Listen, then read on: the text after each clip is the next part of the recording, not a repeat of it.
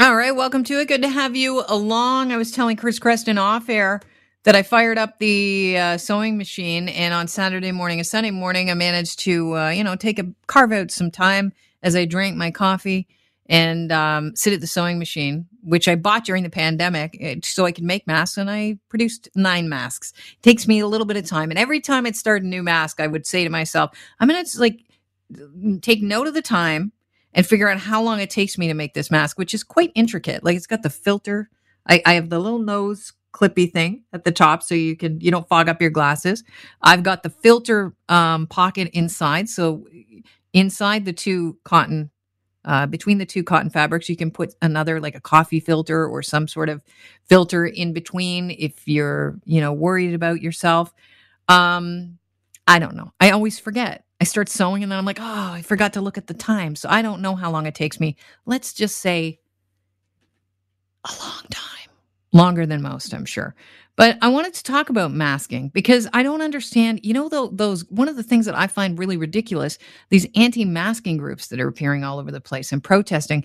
Chris, you and I pointed them out when they were going to ride the subway without masks, and one of the things that we thought was ridiculous was the fact that they're like holding up signs that say "hugs over masks."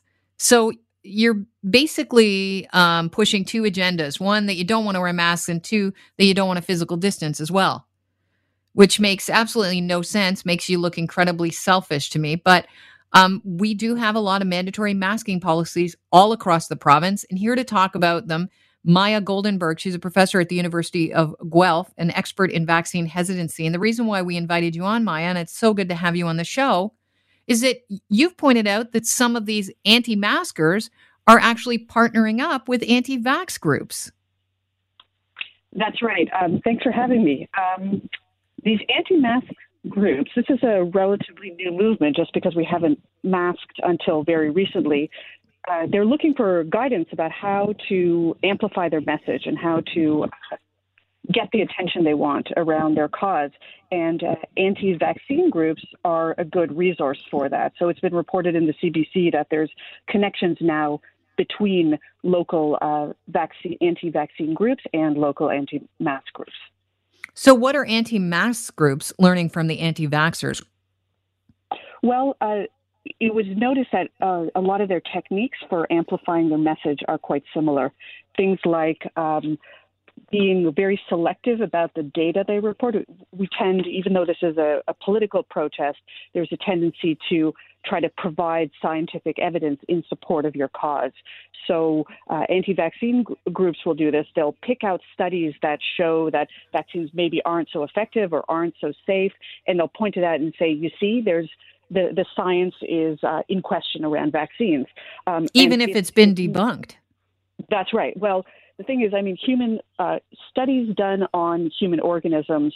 Uh, human organisms are complex enough that you're not going to get 100% consistency in your findings. So you might do 100 studies on vaccine safety, and 97 of them will show that they are safe and effective. But you might get those one or two outliers that, if they may not say that vaccines are unsafe, but they'll at least raise some kind of question about whether whether they're as safe as people say. So uh, the the uh, political movements will point to those two studies and ignore the other 97 or 98. And and people that are trained in science know that you don't draw conclusions from one study because there are these outliers. You want to look at the body of evidence.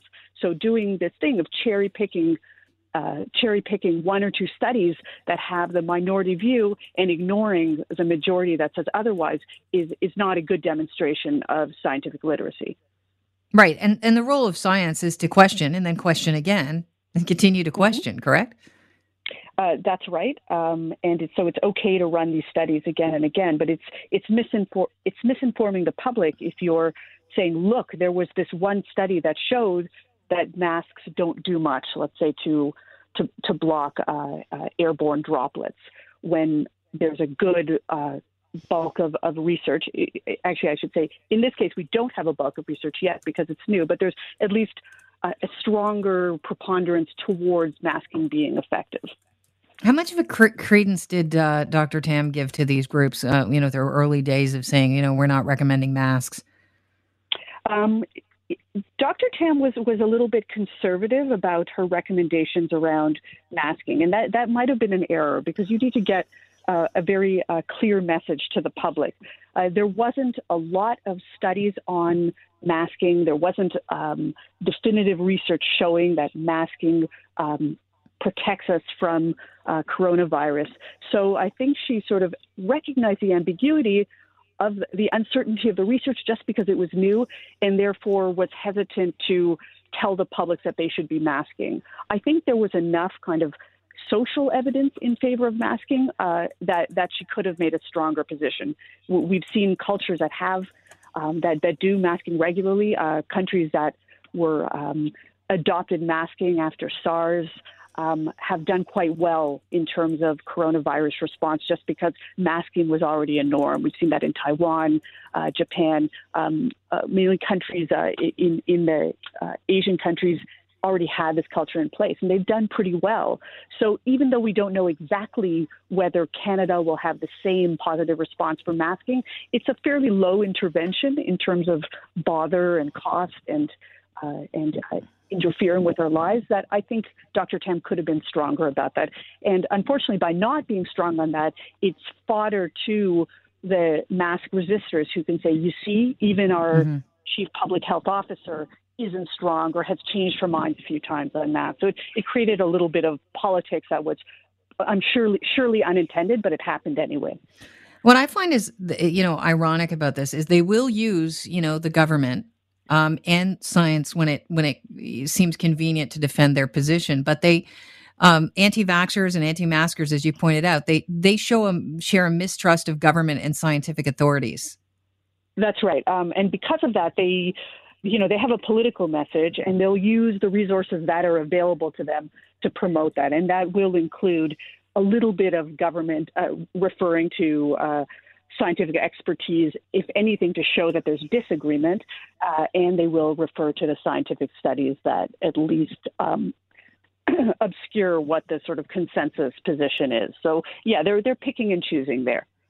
Right. So they're also downplaying how bad this infectious disease is. Is there any, you know, what kind of strategies can, uh, you know, government officials, public health officials employ to make sure that these uh, anti-maskers, along with anti-vaxxers, don't get the upper hand here. Don't um, convince people, um, uh, you know, that they're on the right side um, by fueling mistrust in the messaging.